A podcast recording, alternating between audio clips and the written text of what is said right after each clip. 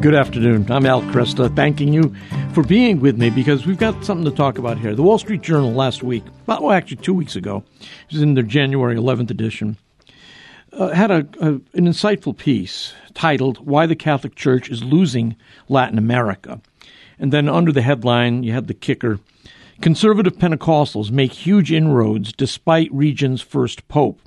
Brazil is poised to become minority Catholic soon as soon as this year, excuse me. Well, it starts out by telling very briefly the story of Tatiana Aparecida de Jesus, uh, former prostitute, uh, crack cocaine uh, was part of her life. She used to walk the city, used to walk the city streets there in Rio de Janeiro.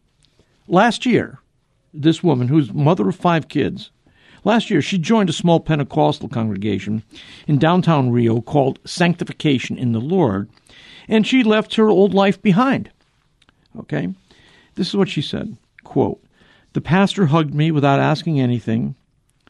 Um, and um, when you are poor, she said, it makes so much of a difference when someone just says good morning to you, good afternoon, or shakes your hand. Now, Ms. De Jesus is now 41 years old. She was raised Catholic. And she's one of more than a million Brazilians who have now joined evangelical Protestant or Pentecostal churches since the beginning of the pandemic. Um, you know, for, for, centuries, I'm sure you know, for centuries, Latin America was Catholic. I mean, um, the, the region had virtually no uh, religious competition there. It was thoroughly Catholic. Today, Catholicism has been losing adherents to other faiths in the region, especially, though, Pentecostalism. And of course, they're also losing people to the, you know, people just falling away from the faith. They're, they're unchurched, they're secularized. But Pentecostalism is the form of Christianity which has been the most striking competitor uh, to the church. And this shift has continued even under our first Latin American Pope, Pope Francis. There are seven countries in the region that's Uruguay, the Dominican Republic, and five in Central America that now have a majority of non Catholics in their population. This is a survey that was done by uh, a, a Chile based pollster. Uh, in a symbolic milestone here, Brazil, which has the most Catholics of any country in the world, that's expected to become minority Catholic as soon as later this year. Uh, in Rio State, it's already happened.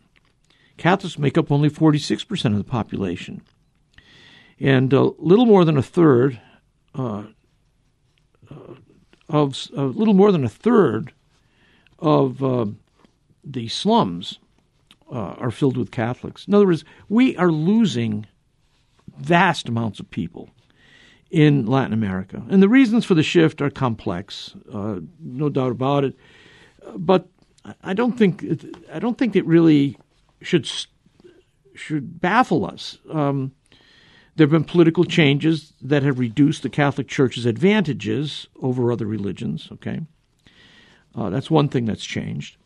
There's been growing secularization uh, in Latin America, just as in the rest of the world, where religion gets pushed to the margins of life and you've also got uh, competition, not just the political changes, not just growing secularization, but you've got uh, religious competitors. Evangelical churches, for instance, during the pandemic have been especially effective at using social media to keep people engaged. And here's the here's the part that I think strikes me as the most significant. And this this argument is made by critics inside the church and outside the church. They point to the failure to satisfy the spiritual and social demands of many people, especially the poor. Um, you know, Latin Americans often describe the Catholic Church as out of touch with their everyday struggles. Uh, and in the 1960s and 70s, uh, you had the rise of liberation theology. Now, that was a time when the Catholic Church in Latin America kept stressing its mission as a mission of social justice. And in some cases, they were actually Marxist in their, in their thinking. And they didn't bother. They didn't bother to counter the appeal of Protestant faiths. And there's a legend, there's a quip down there that shows up in, in um, these conversations. And it goes like this In, in the 1960s and 70s, the Catholic Church opted for the poor, and the poor opted for the Pentecostals. So, why? What is it? It is very simple. Uh, the, the claim of those who are leaving the Catholic Church to join Pentecostal groups, the primary reason that is given is that within this Pentecostal environment, they have encountered Christ. Now, there are other issues too, but I'm, I'm focusing on this issue of encounter. Uh, and let me say, the declining influence of Catholicism in Latin America has far reaching social and political consequences. You know, uh, in countries such as Brazil, conversions to Pentecostal Christianity have boosted socially conservative views. And this is happening in the uh, favelas, the, the, poor districts, all the way up to the halls of Congress. And, and it's it's the rise of Pentecostalism and evangelicalism in Brazil that has propelled uh, the politically conservative movements that elected President uh, uh, Bolsonaro to power back in 2018. He still identifies as Catholic, by the way, but he got himself rebaptized by a Pentecostal pastor in the River Jordan back in 2016, and he was leading up to his presidential campaign. Uh, Pentecostals and evangelicals are prominently represented in his cabinet. They make up a third of Brazil's Congress now, and his wife attends an evangelical church. So you can see this is not just happening, you know, on the margins or among the poor. It's happening among the poor, but it's happening all the way up to the highest political structures. And the emphasis in Pentecostal Christianity, of course, is direct contact, direct encounter with the whole, the Holy Spirit operative in one's life, um, exuberant forms of worship, uh, a full uh, an expectation that the Holy Spirit will uh, manifest the full range of spiritual gifts that are listed in the New Testament. Uh, there's an emphasis on speaking in tongues, on faith healing, you know, or healing. Faith healing is a tricky word. And also, unfortunately, there's a big rise of the prosperity gospel in Latin America as well. So you have a strange mix because, believe it or not, the prosperity gospel has a great uh, appeal to many people who are poor. Um, but the, I think the big the big thing that we should take from this is that those who are leaving the Catholic Church in Latin America to join Pentecostal groups or other evangelical Protestant groups, what they're saying is that quote they are finding Jesus in these other traditions. Now, having come out of the evangelical Protestant tradition, which was very influential in my life in my uh, you know, in my 20s, uh, 30s, and into my 40s. Uh, you know, I have respect for it, um, but I also know what it lacks, and that's you know reason I came returned to the, the Catholic faith. Uh, the Catholic Church, in my estimation, is is the most biblical form of Christianity that's out there.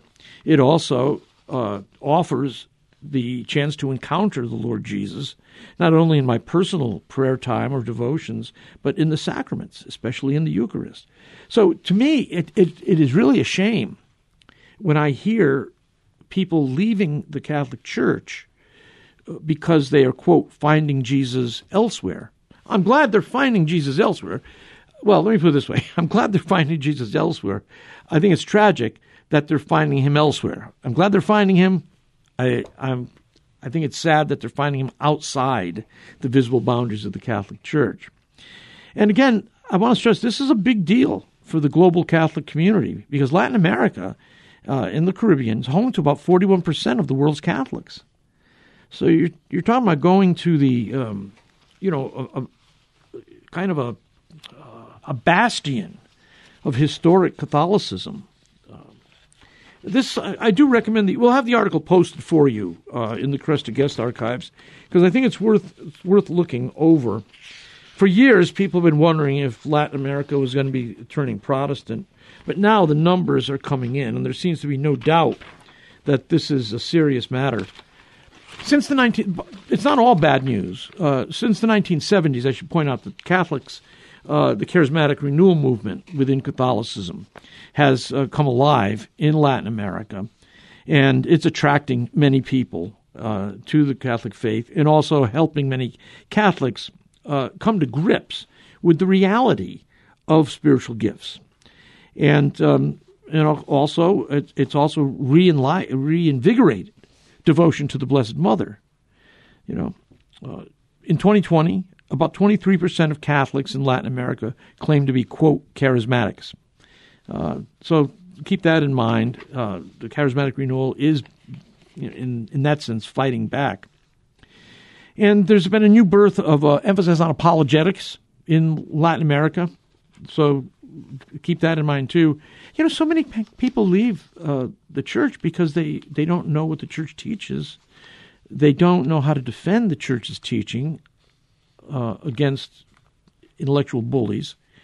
And um, oftentimes they haven't had anybody within the church help them come to uh, a personal encounter with the Lord Jesus so they, they drift away.